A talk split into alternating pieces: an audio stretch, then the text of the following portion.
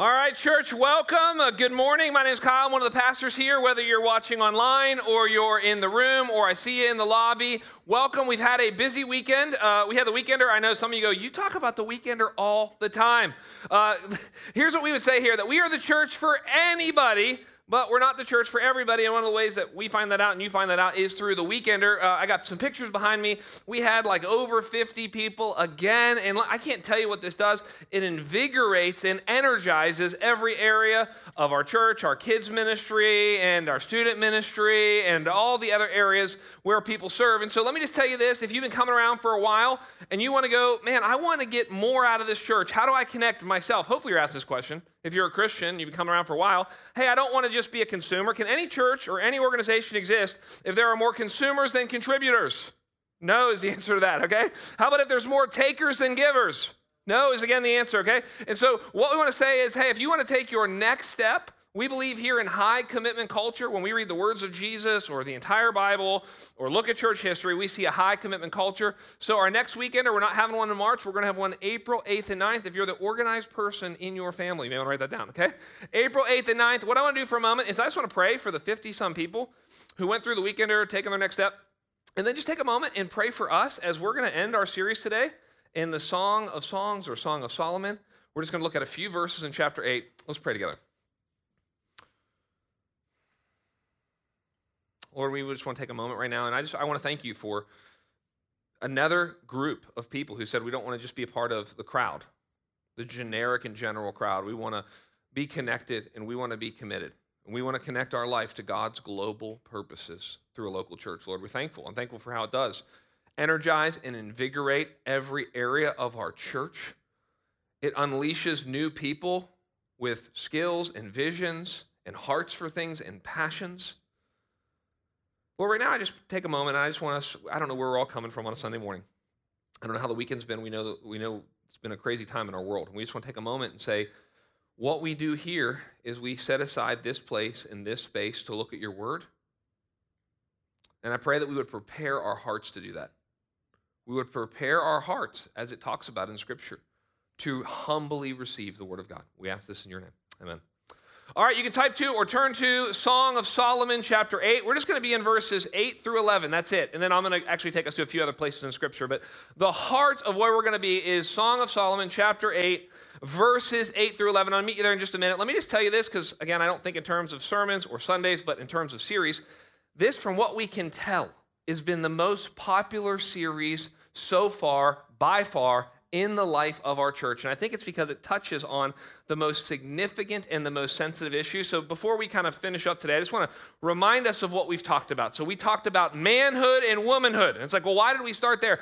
Because our culture is our culture confused about manhood and womanhood? Yes. yes. Okay? And it's okay. This is, what the, this is what the church has always done. We've brought clarity into confusion in the culture, okay? So the culture's confused about manhood and womanhood. So I heard a new term this week. Have you ever heard of the term broom? You're like, yeah, that's what we sweep the floor with. No, no, no. A different type of broom. They're now saying if you're non binary and you're getting married and you don't know if you're the bride or the groom, call yourself a broom. Apple made a big announcement this week. They said, that's it. New voice for Siri coming out as another option, and it's going to be a, you guessed it, non, a broom, that's right. a non gendered voice. And so what's happening is we're just we're in a culture where people are trying to act like there's no distinction between men and women. Now, listen, we said this. Men and women are more the same than different, but we are different.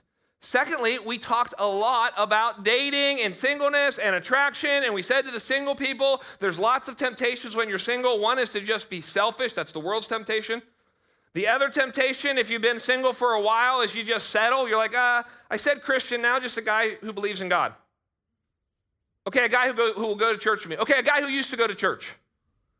Instead of viewing it as a unique opportunity for stewardship, then we talked about marriage. And that's basically what we talked about for the last few weeks. And, we, and, and let me encourage you, wherever you are in your marriage, wherever you are, this is a good word, wherever you are, that's where you start.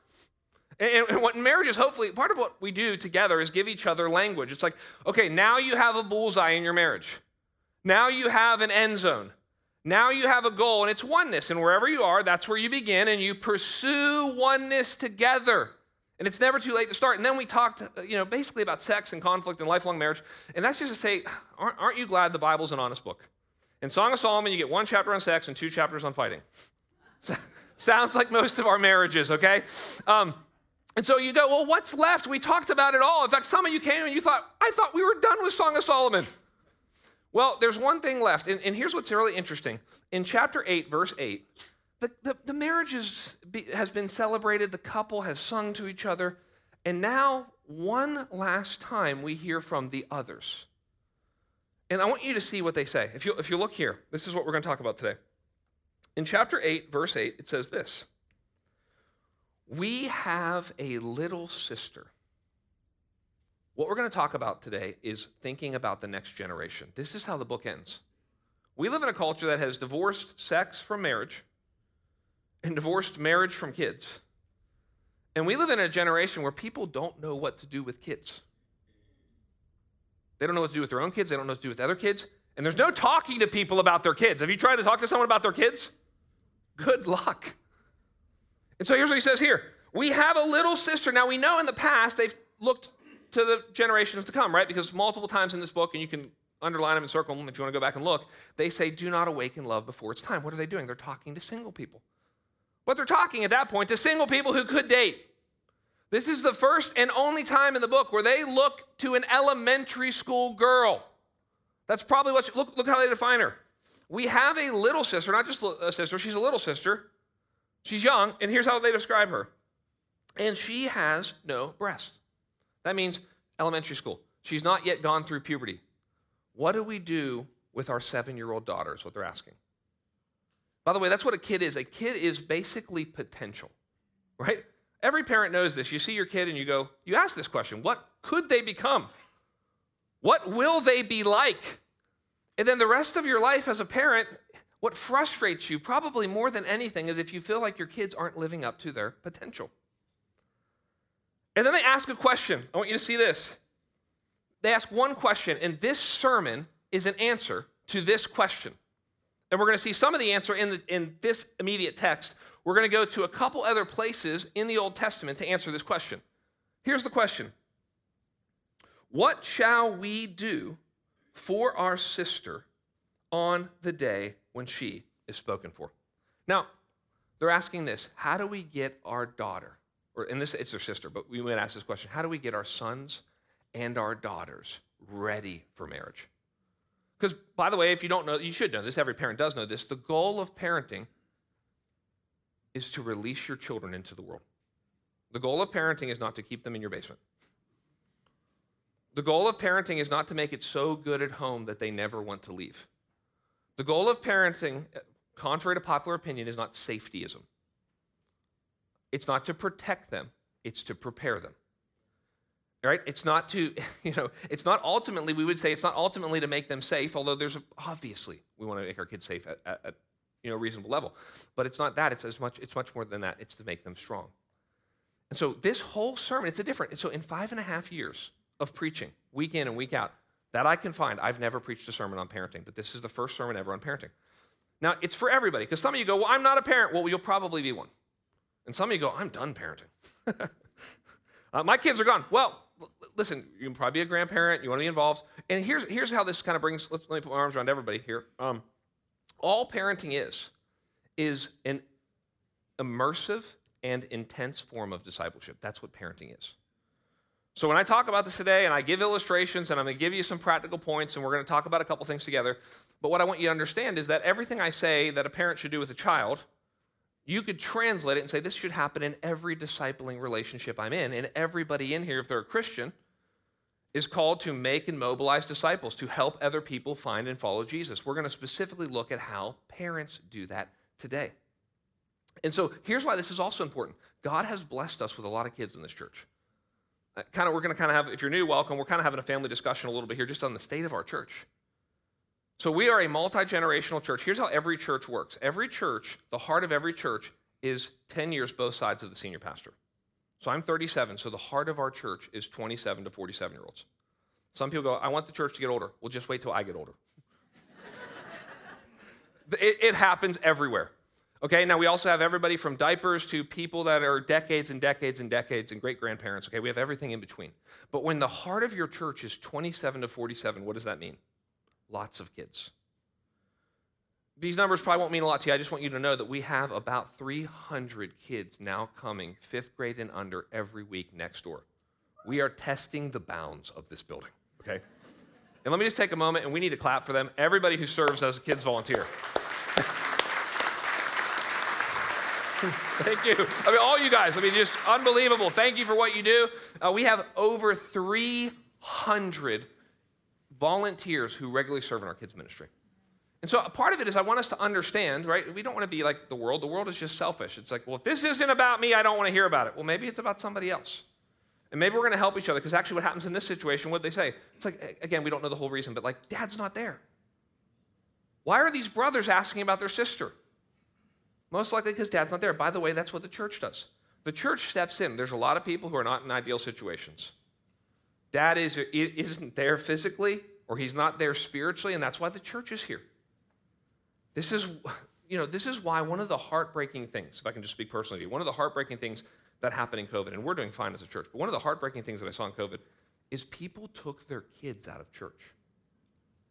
And some people still have their kids out of church. And I'm convinced that people who've taken their kids out of church don't know what they're doing, dot, dot, dot, or else they wouldn't do it. Your kids need other influences. Do you know that when they do studies, people who were in church in high school and, and were from a Christian family, those who end up walking with God in college, the only thing they can find is a common denominator between those who walk with God in college and those who don't is did they have one other significant adult relationship that was a Christian in their life? And so this is, so give you an example. I've got three kids. I talk about them a lot, 10, 8, and 5. Um, a couple years ago, this happened, okay? So a couple years ago, it's grandparents' day at the school. We call my parents, they can't make it. All right, that's to be really sad for Addie. Then we call Margie's parents, they can't make it. We break it to Addie. Addie, sorry, grandparents' day, you're not to be able to, they can't make it this year. They're really sorry. She says, well, why don't we just invite Miss Liz from the kids' ministry? So we call Miss Liz, and she, who's been deeply investing in my daughter, so much so that when it's Grandparents' Day, she says, Can we invite Miss Liz? And then I come home a couple days later and she's on FaceTime. I'm like, Who are you on FaceTime with? She's like, Miss Liz. What a beautiful picture of investing. This is what the church does. In the church, the single mom can find other people to be fathers and uncles and brothers for their kids. And so, what I want to here's the big idea for today. It's a very simple idea. It's that the family is an institution and being a parent is an office. Now, that makes a lot of millennials uncomfortable because millennials are like, well, I don't want to be in charge. I want just to make decisions by consensus. I want to be, here's, here's how I say you're not your kid's friend. Now, get, uh, from, what, from what I talked to from, from older parents who've got great relationships with their kids, friendship with your kid is the fruit of being their parent for 20 years. You're not your kid's pal, you're not your kid's buddy. See, what happens is your, your kids are going to get to have, hopefully, many friends. They only get one mom and they only get one dad. But see, today, and I'm going to just talk about this for a little bit and then we're going to dive right in uh, to, to, the rest of this passage. Today, I think we're confused about parenting. We're, we're always confused. I mean, our, every generation gets confused. But I want us to talk for a few minutes about how parenting has changed. And I think you'll find this interesting. Because I think oftentimes we think life started with us. We wouldn't say that out loud. Or that life has been, life is now how it's always been, which isn't true. So let me tell you a couple things that have changed about parenting that affect how we disciple our kids. Number one, we have a lot less kids than people used to have, right? In fact, if you see someone with like eight kids, you're like, Mormon. right? You, right? or serious Catholic, you know, and you start you start making jokes. You know how that happens, right? You know, it's like we're, we're not used to seeing people with large families. Now you need to understand that historically, you know, it's like people had somewhere between eight and fifteen kids, half of whom died. It's, it's sad, but that's, all, that's what happened. People had lots of kids. And so what you might ask, well, what happens when you have lots of kids? I'm not critiquing not having lots of kids. I'm just saying, what happens when you have lots of kids? They kind of raise each other. It's a lot harder to be selfish and self consumed when you're one of 12. Here's the second thing people are having kids a lot later in life. You used to kind of grow up with your kids. You're like, well, I'm 22 and I've got three kids and we're all kind of figuring this out together. Whereas, well, how are kids, you know, how are kids viewed today? They're a burden. That's how people view them. Women are like, they're a burden on my body. Men, they're a burden on the budget. And so what people do is, okay, fine, we'll get everything else in order. We'll wait to our mid 30s and we'll have maybe one or two kids and then we'll give them everything. Well, is that good for a kid? Probably not, right? If one of the things that you need to grow up is a healthy level of deprivation, it's very hard for wealthy parents with just a few kids to not give them everything. And then imagine that you also want to be your kid's friend. How can you disciple that person? Here's a third thing that's changing everybody's working all the time. I'm not critiquing mom working dad. I'm just saying we, it used to be that mom stayed home and mom was very involved at the school and mom was very involved in the neighborhood and mom was very involved in the nonprofits. And especially in the first few years of the life, mom was super, because if you don't know this, a kid is a full time job until they're five for someone. You, that's, that's what you have to have that conversation. Well, are we doing daycare? Are we getting a nanny? Uh, are we, or is one of us working part time? How are, we, how are we doing all of this? Here's another thing that's changed about parenting grandparents aren't around anymore. I mean, I, I, my whole time of being a dad, my parents have lived in, and I've lived in North Carolina, my parents have lived in Pittsburgh, Pennsylvania, and I love them, and they're as involved as they can be. And Margie's parents live in Chattanooga. And every once in a while, we'll meet people, like, we're on a date night. I'm like, really? Like, yeah, my mom came over and watched the kids. I'm like, for free? Because I have to schedule the babysitter a week out, and babysitters are getting very expensive. And we, you know what I'm saying? So there's this, they say, they, it's hard to measure this. They say being a mom without your mom around is about five times harder than being a mom with your mom around. And you lose that multi. I'm not saying we all need to go build homes on like a commune land and we all need to live together. I'm not saying that. Um, probably the, the biggest change is that we have somehow, and I think, I think it's the result of everything I said. We're having less kids, we're having them older, we have more money, we're very, very busy, so when we're with them, we want to give them everything. We end up having child centered homes. It, it's, I see it. It starts when people are really, really young. They, they begin to revolve their entire life around their kids. It starts with their nap time. We can't do anybody, anything with anybody for these three hour periods twice a day because Johnny needs to sleep. It's like, well, okay, fine as a singular decision, maybe. But most people are starting patterns and paths in their life. Or in middle school, it's club sports, and we're not against club sports.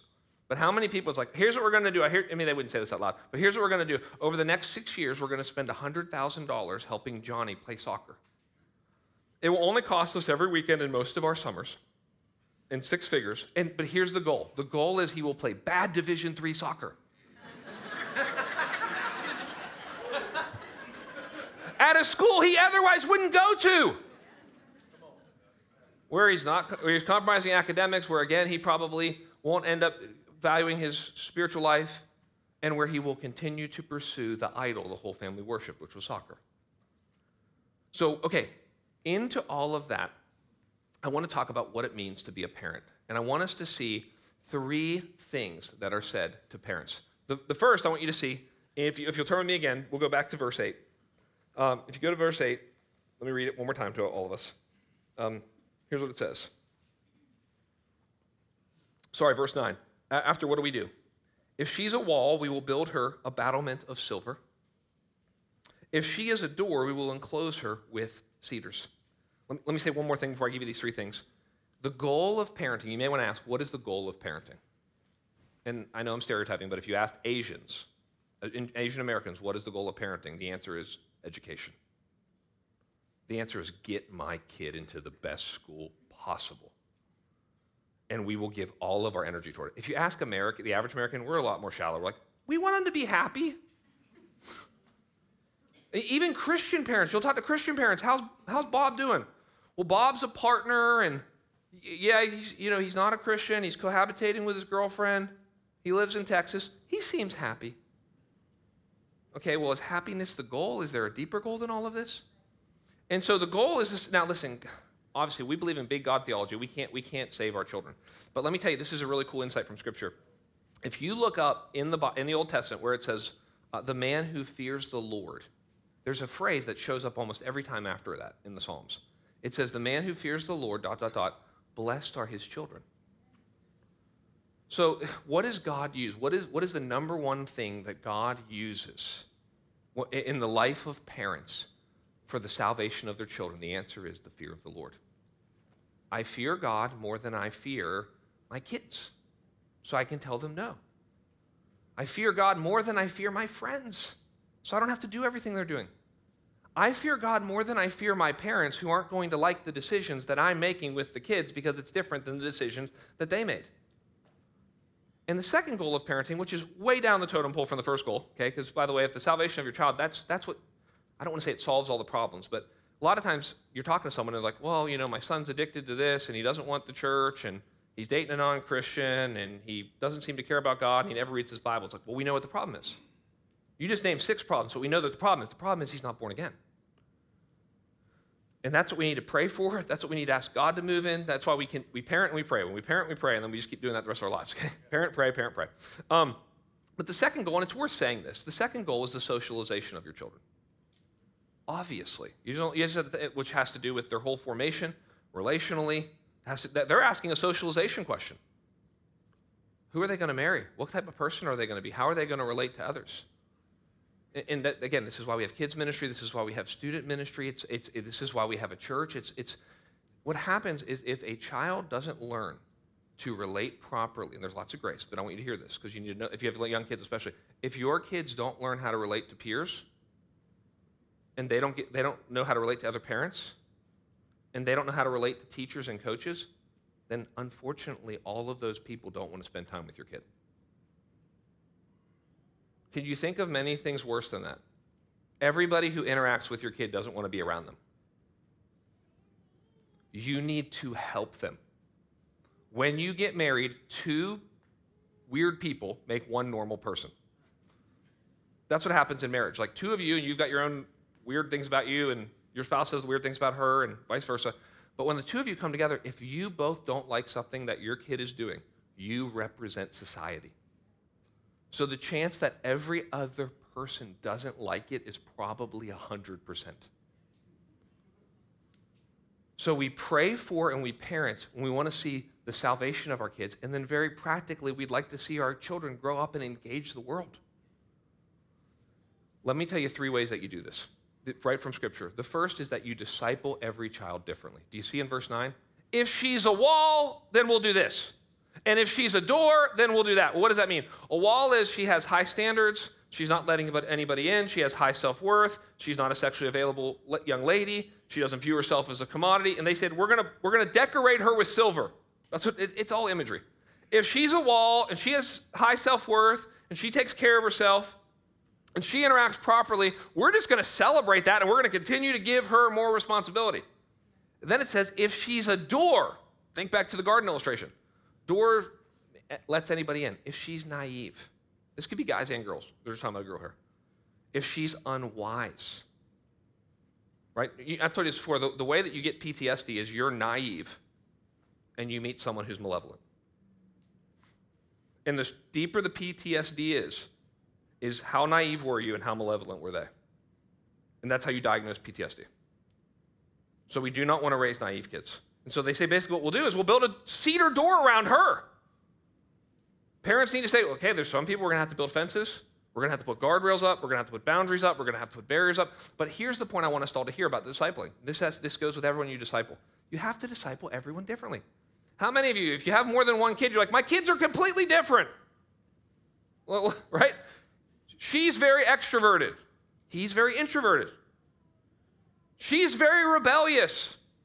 My other daughter is uh, very religious, which is hard because she does everything, but I don't know if her heart's been changed. You'll, you'll know your kids have different, I mean, how much time do we want to spend on this? They have different personalities, they have different temptations, they have different love languages. And most of us, we just want people to, we want to disciple people the way we want to be discipled. We want to invest in people the way we want them to invest in us. It's like, no, you have to disciple every kid differently. Now, there's a couple practical. Now, here's what we do instead. Most parents, instead of discipling our kids differently, we herd them like cattle. We treat all of our kids the exact same. And part of this is because we're overwhelmed, even with our two or three kids. Right? It's like when one of the parents wants a break, What do they want? They want the three kids to go with the other parents. It's like, well, I don't, I don't want you to just take one and spend time. Because if you take one and spend time, I have two or three still here. Then I don't get to rest. It, so let me give you a couple practicals. Well, here's, what we, here's what we've tried to do. And we've been inconsistent and we've been messy. By the way, I, I heard a story of a pastor, and this would probably be very true of me. Uh, they said when he, was, when he was newly married, he gave a sermon series called The Ten Commandments of Parenting. And he, he had no kids. Okay, here's the Ten Commandments. And then he had two or three kids, and they grew up and they were in elementary school, and he said, I'm going to re-give the series. It's now called Five Principles on Parenting. And then years later, his kids were teenagers, and one went to college, and he re-gave the series, and it was called A Few Random Thoughts on Parenting. and so we are inconsistent, Margie and I, we're messy, but one of the things we try to do is daddy-daughter dates. Where, and, and, by the way, this is the principle of, if, um, one of the differences is obviously boys and girls, sons and daughters. If you read the scriptures, it says sons are to leave and daughters are to be given uh, in marriage. Sons leave, create their life, pursue a woman, get married. Daughters, this is the symbolism in the wedding, they're given in marriage. And so part of the way that particularly dads help that is like, so my daughter, I've told her before, I'm like, Addie, first of all, you got to marry a Christian. Second of all, you may have to marry somebody wealthy because you have really high taste. I'm like, where do you want to go on daddy daughter date? She's like, can we go to Fratelli's? I'm like, Fratelli's? That's when Bubba and Papap come in. They take us there. but I kind of like it because it's like what I want to do is I want to set, I mean, uh, you hear me say this rightly, but you want to set a standard so that the guy who honks the horn and says, we're going to McDonald's, she's like, that's not how it works. I don't want to get my meal through a drive through, right? So it's like, okay, so, but the whole idea is, I, I, did this the other day. I took her out. Partly I knew I was going to be talking about this. I'm like, I better do this practically. so I've done it before, but I took her out and we had this great breakfast and I realized, I genuinely I realized, like, I really like my daughter. But I had to isolate her from the other two kids. We had to have some, she's 10 years old now. We had all these great conversations. We, we had this great time together. She's asking me questions, I'm asking her questions. Uh, uh, so at the same time, I told my wife, I said, the, uh, the, the two boys, they're going to take out mom. So I kind of gave them this, and I said, here, you know, and you know, gave them money, and you're going you're gonna, you're gonna take mom out. And, uh, and I gave them like the ABCs of dating and all that kind of stuff. And, and so it's for them to get ready to pursue a woman. And I asked my wife how it went afterwards. She said, really good, except Elon talked about another girl the whole time. True story. So I had to talk to him. Hey, when you're on a date with a woman, you got to focus on her. Don't be talking. He's five. Um, but the, the whole point is that we have to we have to be willing to disciple our children differently. Um, so so he says if she's a wall, we'll do one thing, and a door another. Here's what I want to say: you have to understand that to, when you think about doors, that's how do I let? I need to be careful how things get let into my kids' lives. And I want I want us to understand this. We probably do understand it, but I just want to say it out loud. Today, the doors are digital. It used to be, oh, I'm so nervous because when he gets his license or when she's old enough and when they start dating, now, now hear me out, dating is a door. But I would say dating is no longer the first major door when it talks about these things. Today, the doors are digital. So it's, it's streaming services, it's social media, and we're not going to get weird and we're not going to get religious and we're not going to get legalistic, and I'm not going to tell you a ton of things that you have to do. I would encourage you to read Tech Wise Family by Andy Crouch. You could find that sometime. He's a guy who's tried to manage, he's a Christian thinker and uh, author and writer. He even wrote a second book with his daughter. She's older now, and how thankful she is on how he raised her and how they raised in a, in a tech wise family. That's what he, he's going to talk about. Um, but the doors are digital. We, we found this out. So we're watching the, the, it's not new anymore probably, but on Disney there was the new Mighty Ducks. And I'm like, I love Mighty Ducks. You know, I, I grew up watching Mighty Ducks. And I'm watching it, and I think it's TVG. And I'm like, but I'm just waiting because it's 2021 now when I was watching it. I'm like, I'm just waiting for the agenda. Just waiting for it. And about episode three or episode four, wouldn't you know it, the main character, the cute kid who's funny, has lesbian parents. And, they're, and it's, it's, just, it's a whole part of the story. And so now what did we do? We didn't turn it off and say, we're never watching this again. Because what would that do? Well, it creates the forbidden. I mean, the lesson, lesson one in Scripture is we don't do good with things that are forbidden. We don't do, do, do good with never look at that and never touch that, and you don't want to know what's over there. And so we pause it. This is the nice thing about streaming services. Hey, do you guys see what they're doing here? The other time we're watching a show, again, I think it was TVG. Maybe I need the kids in mind things better. It was like TVG or TVPG, and all of a sudden, um, uh, there, there's these two women romantically laying in bed together, just randomly in a scene out of nowhere. And my daughter was like seven at the time or something. And she's like, Dad, my stomach hurts.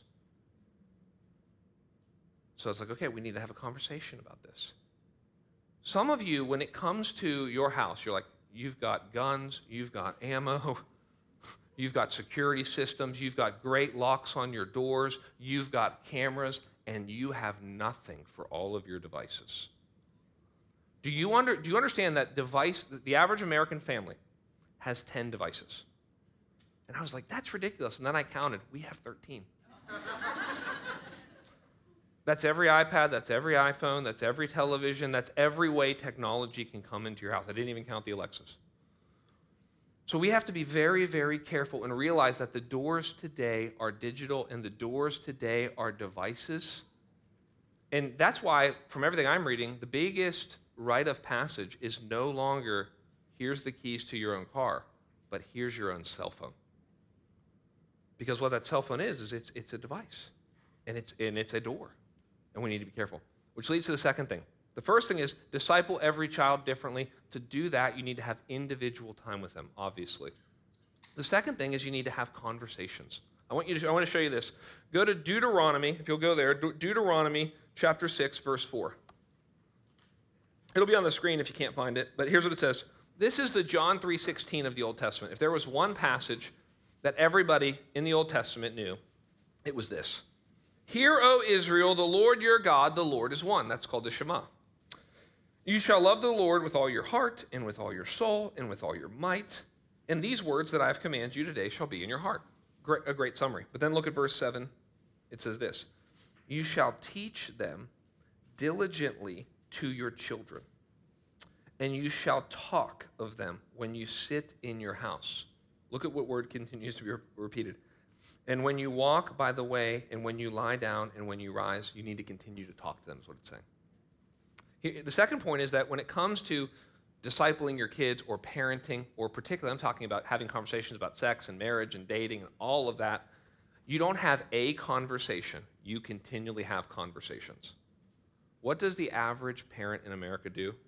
Or the average, even American Christian parent? We have one intense, awkward conversation for everybody involved. It's like, okay, go away with dad for an hour or go overnight somewhere and we're going to talk about this one time and then it'll be over. over for me and over for you, right? Versus, what does it look like to have conversations? So you want to create, here's the principle you want to create a family, you want to create an environment. Some of you will do this more naturally than others, where you can have these conversations. For most families, the main place of discipleship is the dining room table. It's why the family meal has been called by many a keystone habit. If you, when, the more family meals you have, everything else in the house gets better. Your kids tend to be sexually pure. They tend to have better grades. They tend to have better self esteem. They tend to have better relationships you can never start this conversation. You can never start the conversations too early. I was reminded of this two weeks ago. Again, Elon, my five year old. He, he comes home from some event and he said, Dad, I have a crush. I said, Well, tell me about it. He said, She's 12. I said, Well, age doesn't matter that much, but she's over two times your age. And so I, but I, I you know, I went and ask him some questions. I said, So what are you going to do about it? He says, Well, I'm going to take her on a bike ride. He says, Then I'm going to take her to dinner. He says, And then I'm going to take her somewhere private and I'm going to kiss her. I was like, No, you're not. but he had this conversation with me. I'm like, and I find out it's because she gave him a quarter. But in his mind, I don't know what he's thinking and how he's thinking, but it was a reminder to me you can never start these conversations too early. And, and the truth is that, that quality time and quality conversations with your kids happen out of quantity time. I'm just trying to give us some helpful principles because a lot of times parents think, oh, I need to have real quality time. And that's, that is true.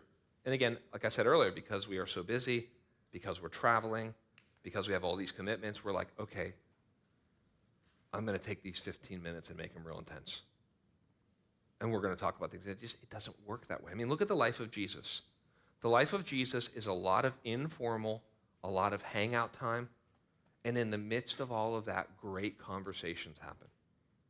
So Jesus is walking, and one of his disciples sees a blind person. And says, he says, Jesus, why is this guy blind? Is it his fault? Did he do something wrong? And Jesus is like, I'm really glad you asked that question. And he answers him. But how did it was only because they were spending so much time together that they were able to have meaningful conversations. I remember there's just one time, and we're, we're driving by Wake Baptist Hospital. I live near it. And uh, my kids are like, Why is the hospital so big? So we started talking about that. And then they said, Are there going to be hospitals in heaven? And I started, and all of a sudden, they understood heaven in a new way. I said, There's no hospitals in heaven.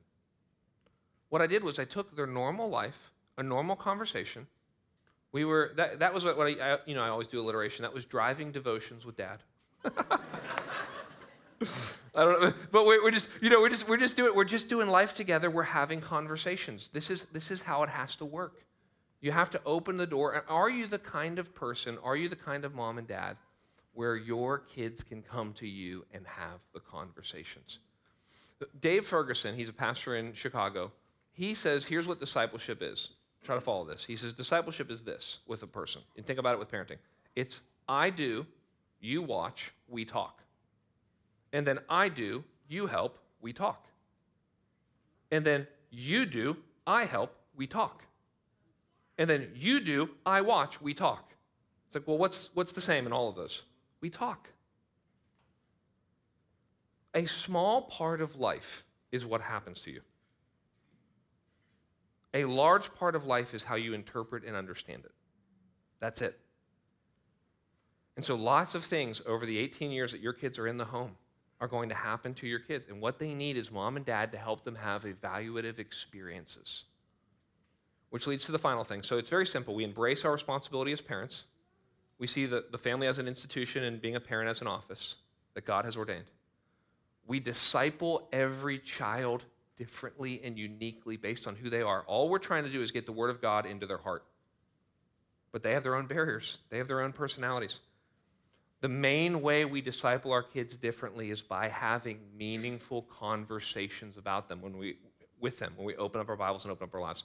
And then the final thing is we want to mark moments and make milestones. So let me show you this. It, it, watch if you go with me here. Um, uh, Song of Solomon 8, verse 10 says this I was a wall. By the way, this is now the maiden speaking, or the Shulamite woman. This is her last time speaking. She just heard about, you know, is, is, my, is my sister going to be a wall, have a high self image, or is she going to be a door? And then she chimes in. She, she's a, by the way, this is what we need. We need godly examples of men and women who did things right. It says this I was a wall but then she says, But then I grew up, and my breasts were like towers. Then I was in his eyes as one who finds peace. Then verse 11 Solomon had a vineyard at Baal Hamon. He let out the vineyard, he let out the vineyards to keepers. Each one was to bring for its fruit a thousand pieces of silver. What most people think she's doing here is she's telling the story of how she ended up getting to meet Solomon. You see in chapter one, she says, I'm working in the vineyards with my brothers. They put me in the vineyards. Well, most people think what happened is her brothers rented out that field from Solomon. So here's what she's doing she's looking back on her life and she's celebrating the different moments and the different milestones that brought her here today. And by the way, this is all in an environment of, of having conversations with your kids. And one of the other rules, by the way, when you have conversations with your kids, is to never be shocked and to never be surprised by anything that they tell you. Years ago, Addie came home from school. She said, We're at the dining room table. She said, kind of proudly to me and Margie, I know all the swear words. and I, because I knew a little bit about this, don't be, you know, be calm, be cool, be collective. I said, nope, I know all the swear words. In fact, there's not a swear word that you know that's going to shock me or surprise me. And she said, well, what about this one? I said, that is a swear word. Um, and then she, then, and then she said, and then she said another word. And I'm like, that is also a swear word. Don't say that again. Um, and we talked about why you don't say. And, and then she said, and then I learned a really bad one, funk. I'm like, close. Um, but I'm not going to tell you what the real word is, okay? But the whole point is we wanted to create an environment where our kids could talk. So here's the thing moments and milestones. I want to talk about these because they're really important. Part, part of it is I think we long for moments and milestones. That's why we go on vacation, that's why we travel. Usually, we're overly dependent on the school systems for moments and milestones. You're in middle school, you're in high school, you're graduating. We don't really create many milestones anymore. The church, we've tried to have some. You know, parent commissioning, child dedication is supposed to be the first milestone. We're trying to create better milestones of connecting our students to uh, from kids ministry to student ministry and create moments and milestones. But let me explain the difference. Moments are things that happen to you that you maybe didn't see coming that are negative or positive. That could be either. Let me give you an example. Do you have the kind of home that if your son or daughter encountered pornography, they could talk to you about it? I mean, think about it. What are the chances that at some point in your kids' lives, maybe very briefly, maybe accidentally, they're going to encounter some form of pornography? I would say the chance is close to 100%. No matter how many devices you get rid of and how many doors you put on the digital things, it maybe doesn't happen until college or something. I don't know.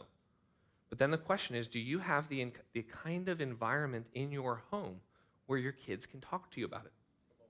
Do you have the kind of environment that when they like somebody, they can talk to you about it? Do you have the type of environment that when some guy or some girl breaks their heart, you can talk about it? They want to talk to you about it. I was talking to a young lady in our church the other day, and she said, When I went on my first date, it was kind of a moment for me. I was, she was in high school, and she said, and, and I sat, and my parents sat me down, and right before I went on my first date, they told me all of the mistakes that they had made in dating. And they just talked about it. And they said, This is the things we regret. These are some of the mistakes we made before we met each other. In appropriate ways, they told, Here's some mistakes that we made together. And I just want to talk to you about this because I want you to know that we're not perfect. That's a great way to lead. We're vulnerable. This is a, and we want to help you. And, and the, the barriers and the boundaries and the curfew and everything that we're giving you and the questions that we're asking and, and why we want to meet him and all that, we're doing that because of the mistakes that we have made. And we don't want that same thing to happen to you. Now, do you think that if something happened, if she made a mistake later, do you think that based on that environment, she'd be able to talk to them? I think so. So moments are more of the things that you don't know. It's like, they just happen. And then it's like, okay, how am I going to react as a parent and try to make the most of this moment as an opportunity? Moments are powerful. Here, I'll, here's a little thing you can do for yourself to tell you how powerful moments are. 40%, if you went to college, 40% of your memories, this has been proven, 40% of your memories from college are from the first six weeks. Just think back on your college experience. 40% of your memories. Well, why? Because you're experiencing all these new moments. Mom and dad aren't here. I live in a dorm. I made new friends. I ate in the cafe for the first. You have all of these moments, and you remember them. A milestone is different. A milestone is something that we see happening in the future. That means you're going to be entering a new stage of life. And, and by the way, kids long for this. They, if, you're, if kids are rightly oriented, they want to grow up. They want to take on more responsibility, but often they don't know how. They don't know when it happens. So, here, potential milestone turning 13, becoming a teenager. Uh, there's a great book I recommend. I know I'm recommending a couple books. There's a book called Intentional Father by Jon Tyson. I've had a chance to meet him. He's a great godly, godly pastor and a godly father. He said that he, he had studied manhood and how you move from boyhood to manhood. He studied it in great depth, and he noticed that in almost every culture, there's a, there's a moment around 12, 13 years old. And so he talked to his wife, and she agreed, and he said, What I want you to do is I want you to take our son to dinner right around his 13th birthday, and I want you to have a severing dinner. That's what he called it. He said what his wife did is she took the 13 year old son out to dinner. They've had a really nice dinner together. She encouraged him, she complimented him, and she said how proud she was and all this. And then she said, I'm now officially handing you over to your father for him to teach you what it looks like to be a man. And he said, I was talking to Jon, he said he, he got home, his son got home, and he said to his son, How was dinner with mom? And he said, His son said, It was nice. She took me out to dinner. He said, And then she told me that she's handing me over to you. he said, It was kind of weird. and I love Jon's response. John said, Of course it was weird because it never happened to you before. That's the definition of weird. But it's going to be a good thing. He said, In fact, we're leaving tonight. And he took his son away for three days. And he met up with a couple other dads. And they began to chart out a course for the rest of high school. And some of the things they wanted to see happen, and some of the ways that they wanted to see. And his son is now in his 20s and still talks about it. We're not here to tell you what milestones you need to have, but getting, your, getting the license can be a milestone. Giving them a phone when they turn 28 is a great milestone. Leaving and going off to college, these are all great milestones. What, what, what parents do is at the end of the day, we embrace the authority God's given us. We disciple our kids differently. We do it in an environment of honest, open conversations. And we look for moments and we creatively think about milestones. Now, when I say all this, it, there's lots of different people in the room, and some people go, when I say all this, some of you go, man, I had a great dad. I had a great mom. And some of the things that you're telling me, I've gotten to experience, and you know, we don't get to pick our parents, right? That's the one thing you don't get to pick. Your, your friends, you get to pick. Your family, thrust upon you. We don't get to pick our parents, but some of you had great parents. And one of the things, if you're looking for like, what's a practical application, maybe give them a phone call and just say thank you. Maybe write them a handwritten letter and send it to them and tell them the ways that they have been made a huge investment in you. Because here's the truth. When you're an element, when you're really, really young, you think your parents know everything. And that's a fun stage to be a parent in. Um, and then when you get to elementary school, you, you, you realize this people think differently than my parents. And then when you get to middle school, you think this I think differently than my parents. And then when you get to high school, you think this my parents are idiots. And then when you graduate college, you go, My parents were geniuses. It's like a bell curve. Others, others of you, you had bad parents. And here's the great thing you can, you can be a brand new link in a brand new chain. And you can break generational sin patterns and you can break generational curses. Some of you feel like you've been bad parents. It's hard to, the older you are, you hear a sermon like this and you're like, well, no milestones. I treated all my kids basically the same. That's probably the problem.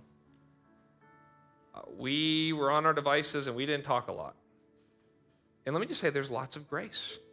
And, and, and part, part of what you cannot do too much is to repent to your kids. I knew a dad, he got, and there's nothing wrong with homeschooling, but he got in this weird homeschooling culture. You know, not that homeschoolers can be weird. Okay, they can be weird. Yes, they can. Um, he got in this weird homeschooling culture, and they get weird. Some of them really do. And, and the homeschooling culture got real weird, and it told the dads, your son has to do what you do. And so he had all these sons. He's like, okay, so I guess they all have to be pastors. And it was this whole, it's, I'm not going to get into it. Long story short, he, I heard the story, he ended up coming out of that years later. Thankfully, his kids were still not out of the home yet. They were in high school. And he went back and he repented. And he's a real biblical guy. He quoted Hebrews 12:10. He said, which says, Our dad disciplined us for a while the best he knew how. And that's what you say. I did the best with what I knew. There's lots of grace. I'm going to repent. And then finally, I want to end by praying for prodigal sons and daughters because I've talked to a lot of parents, and you get late 40s, you get early 50s and 60s, and you go, What's going on? I was talking to a dad the other day. He's a pastor. Two of his kids are also pastors. His daughter is living in open rebellion, cohabitating with a non Christian. And he's heartbroken. You're only as happy as your least happy kid, you know? And so he's like, and so what we're going to do is we're just going to end and we're going to pray for the prodigal sons and the prodigal daughters that are connected. There's dozens and dozens connected through our church. And we're just going to pray some biblical prayers for them and over them. Let's pray together as a church. Lord, we lift up our prodigal sons and daughters. I pray three things for them, Lord. The first thing I pray is that they would come to themselves like the prodigal son did. Wherever they are, even right now, Lord, they would come to themselves and say, What am I doing? My parents prayed for me. They invested in me. They love me. I know the truth. I'm, I'm, Lord, we pray that sons and daughters would come to themselves. Lord, we pray for those who are even more rebellious and they are they are like Jonah running away from the clear call of God on their lives, Lord. And our prayer for them is that you would destroy the ship and save the sinner. That's the prayer for every prodigal. Whatever they are trying to run away on, would you please destroy that as painful as that will be? Destroy the ship and save the sinner. And Lord, what's so painful for so many of us in this room is we can't be with our prodigal sons and daughters often. They live somewhere else. We're completely disconnected. So we pray this biblical prayer, Lord, would you send laborers into their life, Lord? Where they live, learn, work, and play in their workplace. Lord, we've had the, we've had the ability here to baptize many people who said, you know what, I moved to Winston to, and my parent, and I grew up in a Christian home, and I was not doing anything right. And then I met, you know, this guy in the medical school, and he led me to Christ. And then we later meet the parents, and they rejoice, Lord. We, we pray to see many of those stories. We ask all this for your glory and our good. Amen.